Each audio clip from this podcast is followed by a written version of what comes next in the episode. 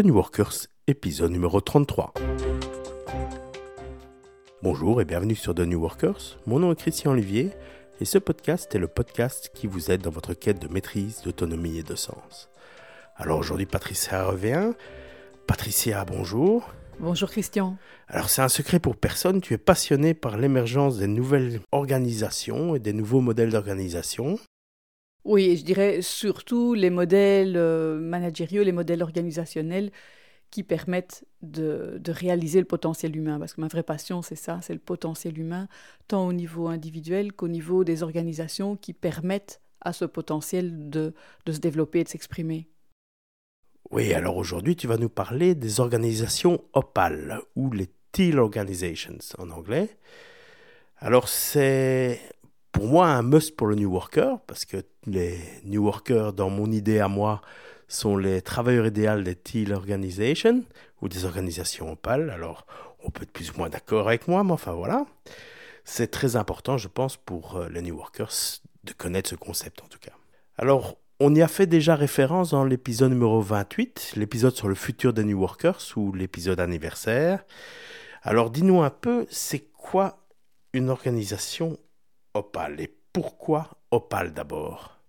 Alors pourquoi opale? Donc pourquoi un, nom de couleur? Eh bien Parce qu'il s'agit d'une catégorisation qui utilise des couleurs. Et en fait, il s'agit d'une catégorisation des niveaux de la conscience humaine, donc au niveau de l'humanité et au niveau euh, des individus. Hein. Donc les niveaux de conscience humaine ont été analysés à travers l'histoire et euh, des, spécialistes ont mis une catégorisation sous forme de couleurs. Oui, alors ça mérite une petite explication. Oui, donc des anthropologues et des philosophes se sont intéressés à la conscience humaine et à l'évolution de la conscience humaine au travers de l'histoire. Ils se sont rendus compte que l'évolution de la conscience humaine n'est pas linéaire. L'humanité n'évolue pas de façon linéaire, mais elle évolue par paliers.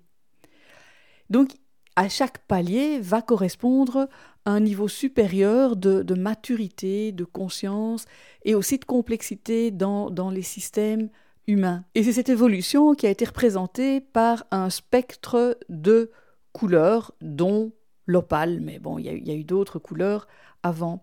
Il faut bien comprendre que chaque niveau, donc chaque couleur, correspond à un palier, mais ça ne veut pas dire que ce sont des boîtes. Hein. Donc ne, comprenez pas palier et niveau et couleur comme étant une boîte. Il n'y a pas de frontière solide entre ces différents niveaux. Chaque niveau va en fait apporter quelque chose de nouveau par rapport au précédent, de nouveaux paradigmes, c'est-à-dire de nouvelles manières de voir les choses, de voir le monde. Et chaque niveau va un jour atteindre ses limites, et ce sera l'émergence alors d'un nouveau niveau, de quelque chose de nouveau. Donc chaque fois, la conscience humaine va évoluer ben, pour réagir aux problèmes du niveau précédent. Et aujourd'hui, ce qu'on constate, c'est que ben, tous les niveaux qu'on peut, qu'on a pu observer au travers de l'histoire, mais existent toujours. Donc tous les niveaux vont coexister. Donc il faut vraiment comprendre ce spectre de couleurs, ce spectre de, de conscience comme une élévation de conscience. Et donc c'est vraiment le spectre des possibilités qui s'élargit. Donc plus devient possible, mais on va encore retrouver des organisations qui sont à un niveau de conscience euh, très faible. Et donc dans le cas de l'organisation Opal, de quoi s'agit-il? Alors là, il s'agit vraiment de l'émergence d'une toute nouvelle manière de gérer les organisations que l'on observe aujourd'hui. Et c'est ça qui a été euh, qualifié de teal en anglais et donc d'opal en français. Alors précision tout de suite, il ne s'agit pas ici d'une utopie ou d'une théorie sans fondement, il s'agit vraiment d'une réalité observable. Donc Frédéric Laloux, dans son fameux livre Reinventing Organization, euh, c'est à calquer en fait les fameux niveaux de conscience qui avaient été analysés par des anthropologues. Il a en fait euh, observé à quoi ça correspondait dans les organisations. Donc comment les humains s'organisent aux différents niveaux euh, de conscience. Et donc tu peux nous rappeler quelles étaient les caractéristiques de ces organisations? Alors les organisations opales ont trois caractéristiques et j'y reviendrai plus en, plus en détail, mais que sont l'auto-organisation, c'est-à-dire qu'il n'y a plus de hiérarchie, la plénitude ou l'intégrité, c'est-à-dire que l'humain amène toutes les parties de lui-même. Donc, euh, ce sont des sociétés qui sont beaucoup plus euh, humaines. Et la troisième caractéristique, c'est la raison d'être évolutive, c'est-à-dire que la raison d'être de l'organisation va évoluer en fonction de ce qui se passe, en fonction des personnes qui y travaillent et en fonction de l'évolution de l'environnement. Alors c'est vraiment un phénomène intéressant parce que euh, va être face à des, organisations, des entreprises qui n'ont plus du tout de hiérarchie traditionnelle. Et dans ces, dans ces organisations, le potentiel va pouvoir le potentiel humain va vraiment pouvoir se, se développer et s'exprimer. Donc on a des gens beaucoup plus heureux euh, dans ces organisations. Et intéressant parce que je peux déjà anticiper euh, les questions de certains. Oui, mais est-ce que ça marche? Eh bien oui, ça marche la rentabilité est au rendez-vous, donc ces organisations sont totalement rentables. Donc qu'est-ce qu'on voit? On voit apparaître des organisations plus humaines avec un avantage pour les deux parties, tant pour l'organisation elle-même que pour les individus qui y travaillent. Donc en fait, on a parlé de différents niveaux représentés par des couleurs. Est-ce que tu peux donner un résumé de quels sont les différents niveaux? Oui, je crois que c'est intéressant effectivement de, de, comprendre ces différents niveaux parce que ça va donner une grille de lecture de, ce que l'on peut observer aujourd'hui dans le monde et dans les organisations. Alors mon résumé va être tout à fait incomplet. Il sera déjà long, mais il sera incomplet parce qu'il y a vraiment beaucoup, beaucoup, beaucoup à dire.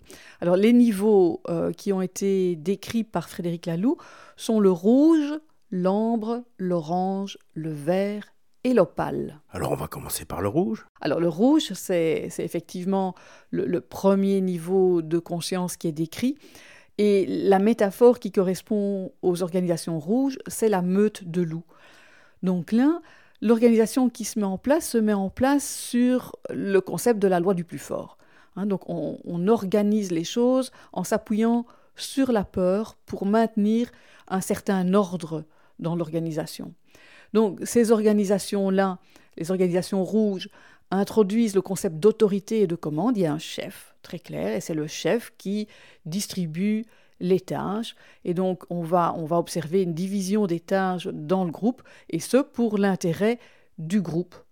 Alors, l'avantage des organisations rouges par rapport à ce qu'il y avait avant, c'est que l'avantage, c'est que les, les, les organisations de ce type-là vont permettre à des groupes de survivre dans le chaos. Hein, donc, dans, imaginez, euh, on, parle, on, parle de très tôt dans l'histoire, donc euh, il n'y avait pas de, société organisée comme aujourd'hui. Et pour survivre dans, un monde assez violent, bah, il fallait effectivement qu'il y ait un plus fort dans le groupe qui prenne les choses en main. Alors, ça, c'est l'avantage. Aujourd'hui, on voit bien que c'est un modèle qui est très peu courant, mais, mais, mais qui existe encore. Hein, on le voit dans des organisations comme la mafia c'est organisé sur ces paradigmes-là. C'est la loi du plus fort, les, gangs, euh, les terroristes aujourd'hui. C'est vraiment ça. Alors, les limites de ce niveau-là, c'est que comme il se base sur la peur et la violence, mais très rapidement, ben, on va trouver quelqu'un de plus fort, donc c'est l'escalade à la violence, et donc ces systèmes sont assez instables. Donc c'est OK pour survivre un moment dans le chaos, mais ces, organisations ne permettent pas de grandes réalisations possibles à long terme. Et donc il y a eu après les organisations Ambre. Oui, en réponse donc aux limites des organisations rouges, l'humanité va évoluer et on va commencer à mettre plus d'ordre, l'homme va commencer à mettre plus d'ordre dans ces organisations. Et la métaphore des organisations Ambre, c'est l'armée. Hein, de l'armée, où on met de l'ordre. Hein. Là, il va vraiment y avoir de l'ordre, ce qui va permettre de sortir du chaos et d'éviter de s'installer dans le chaos. Donc, euh, les organisations Ambre vont introduire comme concept le concept de hiérarchie avec des rôles très formels. Hein. Dans ces organisations-là, le pouvoir devient maintenant une question de statut. On est général, on est caporal, on est, voilà, on reçoit un statut et pas une question de force physique ce qui va directement amener plus de stabilité, évidemment. On a moins besoin de se taper dessus, on sait euh, qui a le pouvoir. Ça va introduire aussi le contrôle, et c'est là qu'apparaît aussi le concept de processus. Euh, alors, c'est une, excellente idée, évidemment, de mettre en place des processus Pour les activités récurrentes, ça permet en fait de répliquer les manières de faire et de répliquer les bons résultats qu'on a pu avoir précédemment. On le voit, les avantages de, des organisations de ce type-là, ben, c'est qu'elles ont apporté de la stabilité et qu'elles ont permis une perspective euh, à plus long terme. Alors aujourd'hui, il y a encore pas mal d'organisations ambres, l'armée par exemple, beaucoup de gouvernements, euh, les églises traditionnelles sont hiérarchisées de cette façon-là, les grosses administrations. Donc on a encore pas mal d'organisations euh, sur ce paradigme-là. Les limites des organisations ambres, c'est que euh, on n'exploite pas l'intelligence de tous, en fait. dans ces organisations, il y, a ceux qui pensent et qui décident, et puis les autres doivent exécuter quoi qu'ils en pensent. Même s'ils ont de bonnes idées, c'est pas important. Donc il y a cette euh, cette séparation entre la décision et l'exécution. Et donc dans ce type de modèle, la créativité devient évidemment très difficile. Et donc il n'y a pas d'innovation. Et donc on ne va pas pouvoir se renouveler dans des organisations ambres. Ça devient très bureaucrate, ça devient très très lourd. Et on finit par observer ce que l'on observe très bien dans, dans de grosses entreprises et dans des organisations comme l'armée, les gouvernements, etc., les administrations, c'est que finalement, ben, le système se paralyse lui-même. Le système est tellement gourmand qu'il se paralyse euh, lui-même. Et donc l'orange? Alors le, modèle suivant, ça va être l'orange, et là c'est la métaphore de la machine. Là on entre dans, dans une autre façon de voir les choses. Euh, c'est pas le statut, c'est plutôt on va regarder la raison, Hein, euh, les explications rationnelles. Donc c'est vraiment l'ère de la raison et de, de, la science.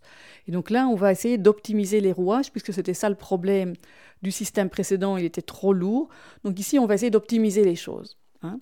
Et les maîtres mots des, des, systèmes orange, ça va être la performance et, et donc le profit. Donc on va introduire la compétition, le management par objectif, euh, toutes des choses de ce type-là qui permettent d'être soi-disant plus efficaces. Hein. Les, choses introduites, les concepts introduits dans les organisations orange, c'est la méritocratie, c'est-à-dire que le pouvoir n'est pas euh, une question de statut, le pouvoir devient une question de compétence. Donc ça, c'est euh, pas mal, c'est un plus. va permettre aussi, deuxième caractéristique, c'est que les organisations orange vont permettre de l'innovation et, on en a besoin. Hein. Et vont introduire aussi, par rapport aux organisations ambre, le concept de responsabilisation, c'est-à-dire d'accountability.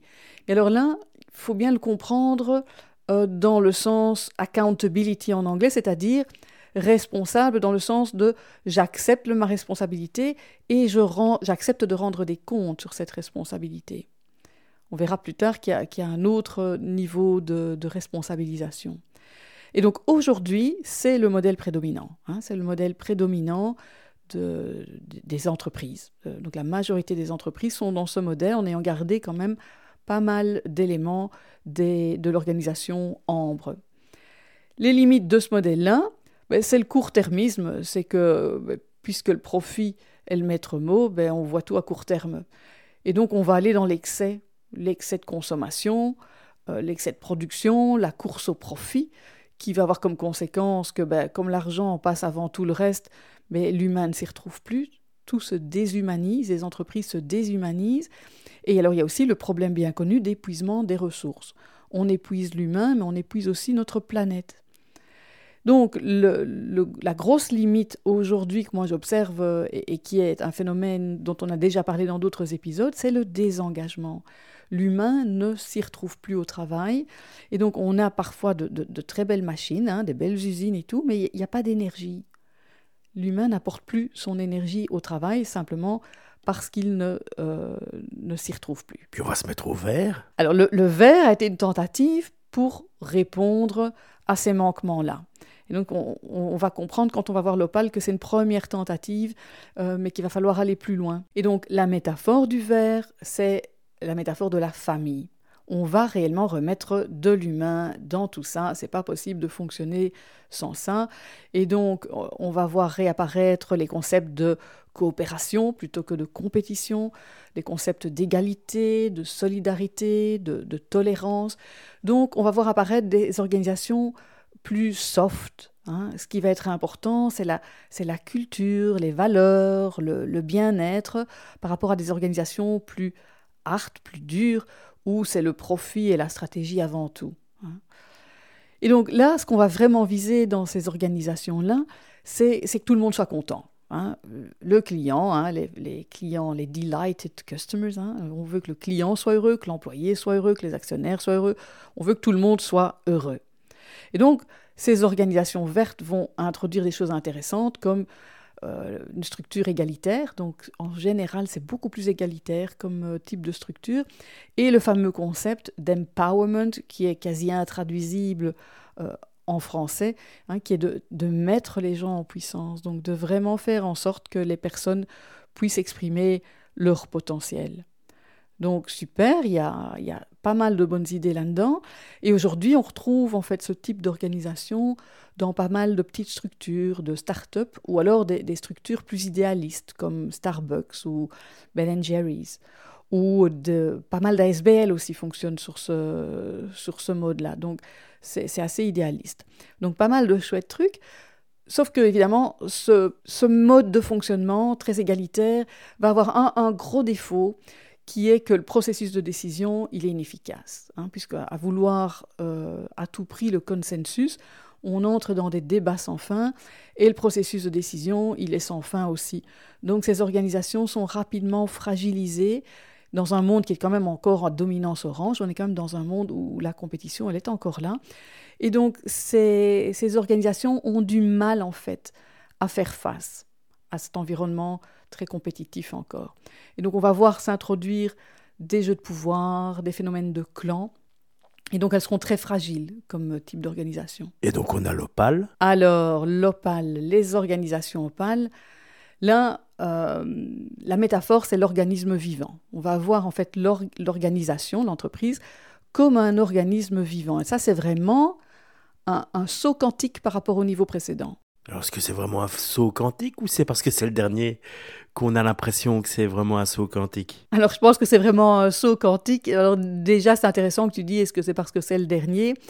Mais ben, C'est déjà le premier euh, dans l'histoire où on se rend compte que ce n'est pas le dernier. Donc, c'est maintenant qu'on prend conscience que ces niveaux de conscience existent et que c'est en fonction des niveaux de conscience hum-, humaine que les, que les hommes organisent, donc que les hommes euh, créent des organisations. Donc les modes d'organisation dépendent du niveau de conscience. Donc c'est la première fois qu'on se rend compte de ça. Hein. Et puis c'est la première fois aussi qu'on a vraiment des, euh, des organisations, des entreprises euh, sans plus de hiérarchie. La hiérarchie disparaît. Donc voilà, ça, ça c'est vraiment ce qui touche à ma passion. Hein. C'est de remettre en fait plus de conscience, plus de sagesse, plus d'humanité dans, dans les entreprises. Et c'est exactement ça qui se passe dans les entreprises Opal. Alors ces entreprises, comme on l'a dit tout à l'heure, ont trois caractéristiques et donc vont introduire trois concepts assez, euh, assez révolutionnaires, assez, assez nouveaux. Euh, le premier, c'est l'auto-organisation, hein. c'est-à-dire qu'il y aura plus de hiérarchie euh, et que le pouvoir va être vraiment distribué. Mais attention, il n'est pas distribué de manière égalitaire. C'est pas ça le but. Euh, le but, c'est que les choses fonctionnent. Donc, le, pouvoir, il va être distribué en fonction d'autres critères, en fonction de ce qui doit être fait, donc en fonction de des responsabilités des personnes et en fonction de leurs compétences. Donc, ça a beaucoup plus de sens hein, de faire ça comme ça. Donc, quand on parlait de sagesse, ça me semble beaucoup plus sage de travailler comme ça. Alors, évidemment, pour pouvoir en arriver à ça, ben, il faut qu'il y ait un climat qui le permette. Donc il faut vraiment qu'il y ait un climat de confiance et de coopération dans l'organisation. Autrement, ça ne va pas pouvoir marcher. Donc ça demande des individus qui ont une certaine force intérieure et qui ont une certaine éthique, de manière à ce qu'ils puissent se poser les bonnes questions au bon moment, puisqu'il n'y aura plus euh, de hiérarchie pour aller les poser. Donc ça, c'est le, le principe d'auto-organisation. Le deuxième principe, c'est ce fameux principe qui est euh, difficile à traduire, c'est integrity, mais c'est le, le, côté intégrité, c'est-à-dire l'être humain peut venir dans son entièreté. Il n'y a plus besoin de porter un masque professionnel pour aller au boulot. Hein. Donc euh, on voit très souvent hein, le, le masque professionnel n'est pas le même que le masque privé, et certaines personnes en sont très fières d'ailleurs, disent Moi, je suis pas le même au boulot et à la maison. Mais ce dont on se rend compte, c'est qu'on a intérêt à amener toutes les parties de soi euh, au boulot, d'être soi-même, de pouvoir être soi sans être jugé. Euh, c'est humain d'avoir des jours avec et des jours sans, des jours où ça va mieux, des jours où ça va moins bien. Donc d'amener tout ça, d'amener ses idées, d'amener ses doutes, et de pouvoir amener tout ça euh, sans être jugé, ça va être euh, hyper important dans les organisations opales. L'avantage évidemment de tout ça, c'est que les gens vont pouvoir exprimer leur talent. Et donc il va y avoir beaucoup plus de passion au travail, beaucoup plus de créativité, beaucoup plus d'énergie. On parlait tout à l'heure des organisations qui, qui, en fait étaient de belles machines, mais sans énergie. Hein. Les organisations orange, c'est ça que ça devient. Mais ici, en fait, on va retrouver de l'énergie et de la passion grâce au fait que chacun peut être soi. Et la troisième caractéristique des organisations opales, c'est ce qu'on a appelé la raison d'être évolutive. Alors ça, c'est un peu plus complexe peut-être à comprendre. Ça, c'est ce que j'appellerais la fin du rêve planifié et contrôlé. Hein, les organisations précédentes, euh, on, a une stratégie, on planifie, et puis on exécute le plan, et on contrôle que ça se passe bien. Eh bien, ça, euh, c'est un rêve, parce que le monde est tellement complexe qu'évidemment, ça ne marche pas. Et au fond de nous, on le sait. Eh bien, dans les organisations opales, on va arrêter de rêver. On va arrêter de rêver, on va reconnaître que le monde est complexe, on va reconnaître que les stratégies telles qu'elles sont conçues aujourd'hui, ça ne tient pas la route, et on va remplacer ça par une vraie vision. C'est-à-dire que les organisations opales se posent la question du sens quelle est la différence que nous faisons dans le monde? Pas quel est l'argent qu'on va gagner. Donc on va mettre le sens à la place du profit. On va vraiment avoir un but, un but qui est de faire une différence dans le monde. Ça, ça va être une, grosse différence par rapport aux organisations Orange et aux organisations précédentes.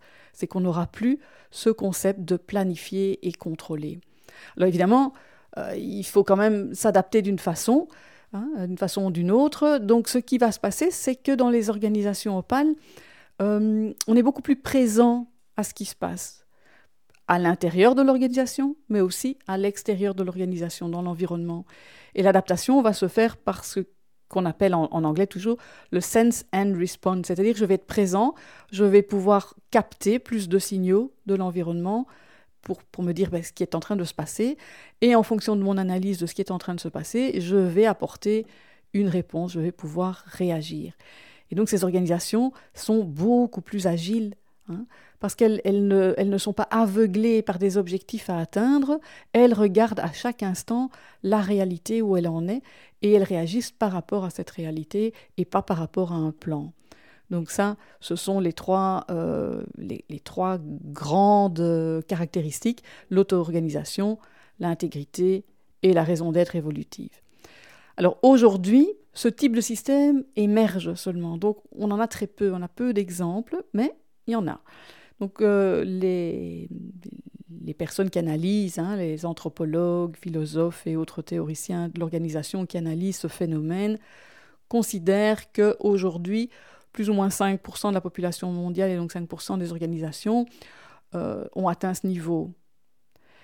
Euh, ce qui est intéressant, c'est que dans son analyse, Frédéric Laloux va observer des organisations très différentes. Il y a des petites, il y a des grandes, donc ce n'est pas réservé aux petites organisations comme on pourrait le penser a priori. Donc ça, ça marche dans des organisations petites, bien sûr, c'est sans doute plus facile, mais aussi il a, observé des organisations de plusieurs milliers de personnes et ça marche partout dans le monde aussi. Alors quelques exemples, il y a une organisation d'infirmiers en Hollande basée sur ce principe, euh, donc qui est une organisation en ça s'appelle Buurtzorg. Il y a une grosse entreprise de produits euh, à base de tomates aux États-Unis, Morningstar. Euh, et il y a aussi le Patagonia. Vous avez peut-être vu des vestes Patagonia, des vêtements euh, de sport, enfin de, plutôt de, randonnée et de, oui, de randonnée en montagne, des vêtements de, ce type-là. Eh cette société, Patagonia, est une organisation opale. Alors le gros avantage, évidemment, de ces organisations, c'est qu'elles prennent en compte la réalité de la complexité. Donc, c'est plus euh, ignorer la complexité et, avoir euh, l'illusion qu'on va pouvoir, avec nos plans et nos stratégies, faire exactement ce qu'on veut. Ici, dans les organisations opales, on prend en compte la complexité et donc ça va être beaucoup plus agile. On va pouvoir réagir beaucoup mieux à ce qui se passe. Puisque les humains sont, euh, sont mieux, sont plus heureux dans l'organisation opale, il y aura moins de conflits, il y aura finalement moins d'erreurs, il y aura moins de, plaintes et le succès va être au rendez-vous. Donc la plupart de ces, de ces organisations sont très rentables. Donc ça se passe plutôt euh, très bien. Maintenant, pour ce qui est des limites, puisque j'ai parlé des limites pour toutes les autres, euh, pour toutes les autres couleurs, pour toutes les autres formes d'organisation, mais les limites aujourd'hui, je ne peux pas vous les donner, personne ne peut vous les donner parce que c'est vraiment un système émergent, donc on ne sait pas trop ce qui va limiter ce système. On ne sait pas encore ce qui va limiter ce système. Donc voilà, voilà ce que je peux te dire sur les organisations opales. Wow, en tout cas, ça semble un peu irréel tout ça. Oui, alors attention, attention aux raccourcis. Hein. Euh, c'est un peu ce qui s'est passé la première fois que j'ai entendu parler de ça. Je me suis, euh, je me suis, c'est juste pas possible. Il y a un truc, euh, non, c'est pas possible.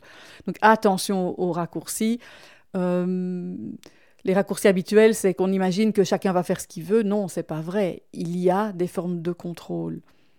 Mais tout ça va se mettre en place de manière réellement organique. Hein. c'est un organisme vivant, donc les choses vont s'adapter de manière naturelle. il va y avoir des formes de hiérarchie, mais des formes de hiérarchie naturelles, pas des formes de hiérarchie décidées. Hein. donc il y aura de l'ordre, il y aura de la structure, mais ce n'est pas une décision centrale. Ça se met en place vraiment de façon naturelle et organique. Et donc par exemple les processus, les processus vont encore exister. Il faut recruter, il faut euh, voilà, il y, a, un minimum de budgétisation à faire, il, faut gérer l'argent, il faut prendre des décisions. Le processus de décision, par exemple, il existe, mais il est totalement différent. Hein. Donc dans les, dans les organisations vertes, on était dans, le consensus, mais ici, euh, dans la plupart des organisations opales, le processus de décision se fait avec un devoir de consultation.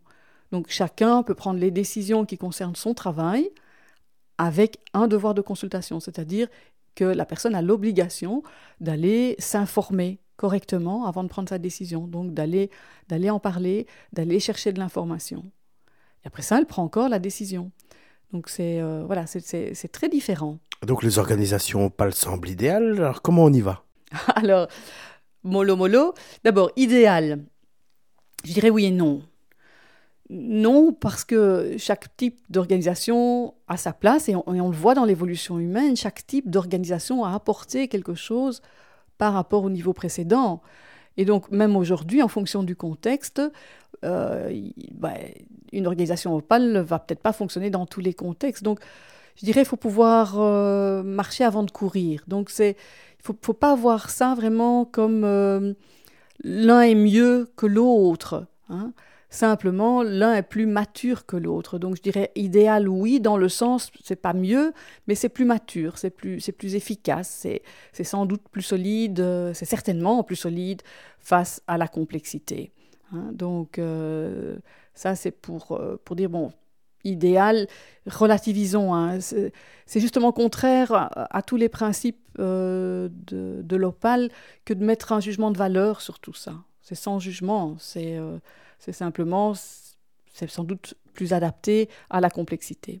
Alors maintenant, comment y aller? Attention, ça ne se décrète pas. Euh, le niveau de conscience, il ne se décrète pas, il ne se planifie pas, il s'atteint. Il s'agit vraiment d'un processus de croissance individuel d'abord, et puis quand on a suffisamment d'individus à un niveau de conscience élevé, ben, ces individus peuvent créer des sociétés qui fonctionnent sur de nouveaux paradigmes.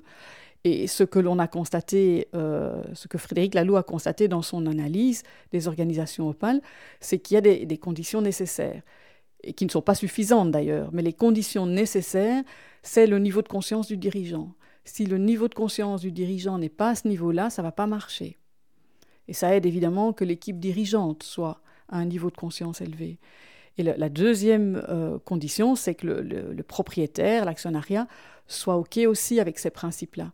Hein, parce que quelque part, ça fout la trouille. Hein. Euh, plus, plus, de direction, plus de stratégie. Euh, c'est les, les, gens sur le terrain qui décident tout. Ça, ça touche aux peurs. Hein. Donc c'est pas n'importe qui et ça va pas se décréter comme ça. On va pas faire un plan pour y arriver. Bon alors, voyons un peu nos ardeurs et comment aller dans la bonne direction. Alors comment aller vers le TIL? Alors pour aller vers le TIL, c'est vraiment ben, reconnaître que c'est un processus de croissance et se mettre en route sur ce processus de croissance. Et donc on retouche toujours à ce fameux développement personnel. Hein. C'est se développer, c'est dompter son propre ego pour aller dans cette direction-là. Et espérer ben, être avec suffisamment d'autres personnes à ce niveau-là que pour pouvoir faire évoluer l'organisation dans laquelle on est. Hein. Ou en créer une aussi qui serait à ce niveau-là. Et donc pour aller dans cette direction-là, c'est vraiment s'ouvrir aux principes de ce niveau-là. Hein, commencer par s'ouvrir à ces principes. Donc commencer par s'ouvrir à ces concepts d'humanité en entreprise et donc commencer à s'ouvrir au fait que ben, c'est pas judicieux d'avoir un masque au boulot. Hein. Donc euh, ben, il vaut bien mieux pouvoir amener toutes les parties de soi au boulot. Donc, et si on est dirigeant, si on est même manager, team leader, c'est permettre aux personnes d'être des personnes humaines et pas des machines c'est s'ouvrir aussi au, principe de la complexité. C'est reconnaître avec un peu plus d'humilité qu'on n'est pas grand-chose et que le monde qu'on a construit, que l'humain a construit, ben, il, finit par nous dépasser. Il est tellement complexe qu'il finit par nous, euh, dépasser. Donc c'est reconnaître cette, euh, cette complexité et peut-être apprendre à gérer nos émotions par rapport à ça. ça c'est clair que ça fait peur, la complexité. Hein, on ne contrôle plus rien. Et donc, euh, c'est ça, c'est avoir plus de confiance plutôt que d'être toujours dans, le contrôle de tout. Et, je dirais, dernier, euh, dernier principe auquel s'ouvrir, c'est peut-être s'ouvrir à ce principe d'auto-organisation. Donc, autant que possible, donner de l'autonomie aux personnes. Donc, en tant que New Worker, ben, gagner de l'autonomie dans son propre travail. On a fait par exemple un épisode sur le job crafting, donc c'est voir comment je peux gagner en autonomie malgré les contraintes. Euh, auxquelles je suis confrontée. Et, si on dirige d'autres personnes, c'est ben, déléguer intelligemment, c'est-à-dire laisser les gens mettre euh, plus d'eux-mêmes et, s'organiser plus eux-mêmes. Donc c'est ça, je dirais, pour aller dans la direction d'utile, ouvrez-vous à ces principes de plus d'humanité, voir que la complexité existe, euh, autoriser en fait euh, aux personnes de s'organiser elles-mêmes plutôt que de toujours hein, donner des ordres. Donc bannir le micromanagement, c'est déjà une façon d'aller dans la direction d'utile pour être concret. Donc les bons principes de délégation. Mais en conclusion, que peut-on dire? Alors difficile à conclure un épisode comme celui-ci. Moi je dirais que ce que j'aime dans, euh, dans l'analyse de Frédéric Laloux et ce que, ce que j'aime dans tout ceci, c'est euh, que ça me donne une grille de lecture. C'est que quand je suis en entreprise, je peux, je peux mieux comprendre ce qui se passe et je peux mieux comprendre comment aider les entreprises à évoluer, euh, vers plus de souplesse, plus d'agilité et donc une meilleure gestion de la complexité. donc pour moi, c'est une, une, grille de lecture et je crois que c'est intéressant de la comprendre et de la voir en tête quand on se pose des questions sur le monde du travail. Et, je dirais que je trouve aussi que c'est un superbe message euh, d'espoir pour le futur, c'est de voir que, eh bien oui, notre système est en train de toucher à sa fin, on le, sent, Hein, donc, euh, quand je dis notre système, je, pense euh, à l'orange hein, et, même les tentatives de vert. Donc, on est en train de toucher à la fin de tout ça, mais quelque chose d'autre émerge. Donc, euh, moi, je suis optimiste par rapport à ça et j'aime vraiment beaucoup ce message, ce message qui est un message d'espoir pour moi. Et donc, New Worker ou Teal Worker? Alors, ben, je dirais New Worker, oui. Le New Worker est certainement quelqu'un qui est en chemin pour, être un, pour devenir un Teal Worker. Euh, n'est pas-il worker qui le souhaite N'importe qui peut pas y arriver, parce qu'il faut, il faut vraiment arriver à, accepter le niveau de responsabilité et d'ouverture qui est nécessaire dans des organisations de ce type-là. Et je pense qu'effectivement, le New Worker, il est en chemin vers tout ça. Il est en route vers le TIL. Eh bien, merci Patricia pour ce bel épisode. Je vais rappeler aux auditeurs d'aller s'inscrire euh, sur le site, euh, sur thenewworkers.com d'aller euh, s'abonner au podcast, de nous laisser des petits commentaires, d'aller sur la page Facebook tnw.li/fb et je vous donne rendez-vous au prochain épisode. Au revoir. Au revoir.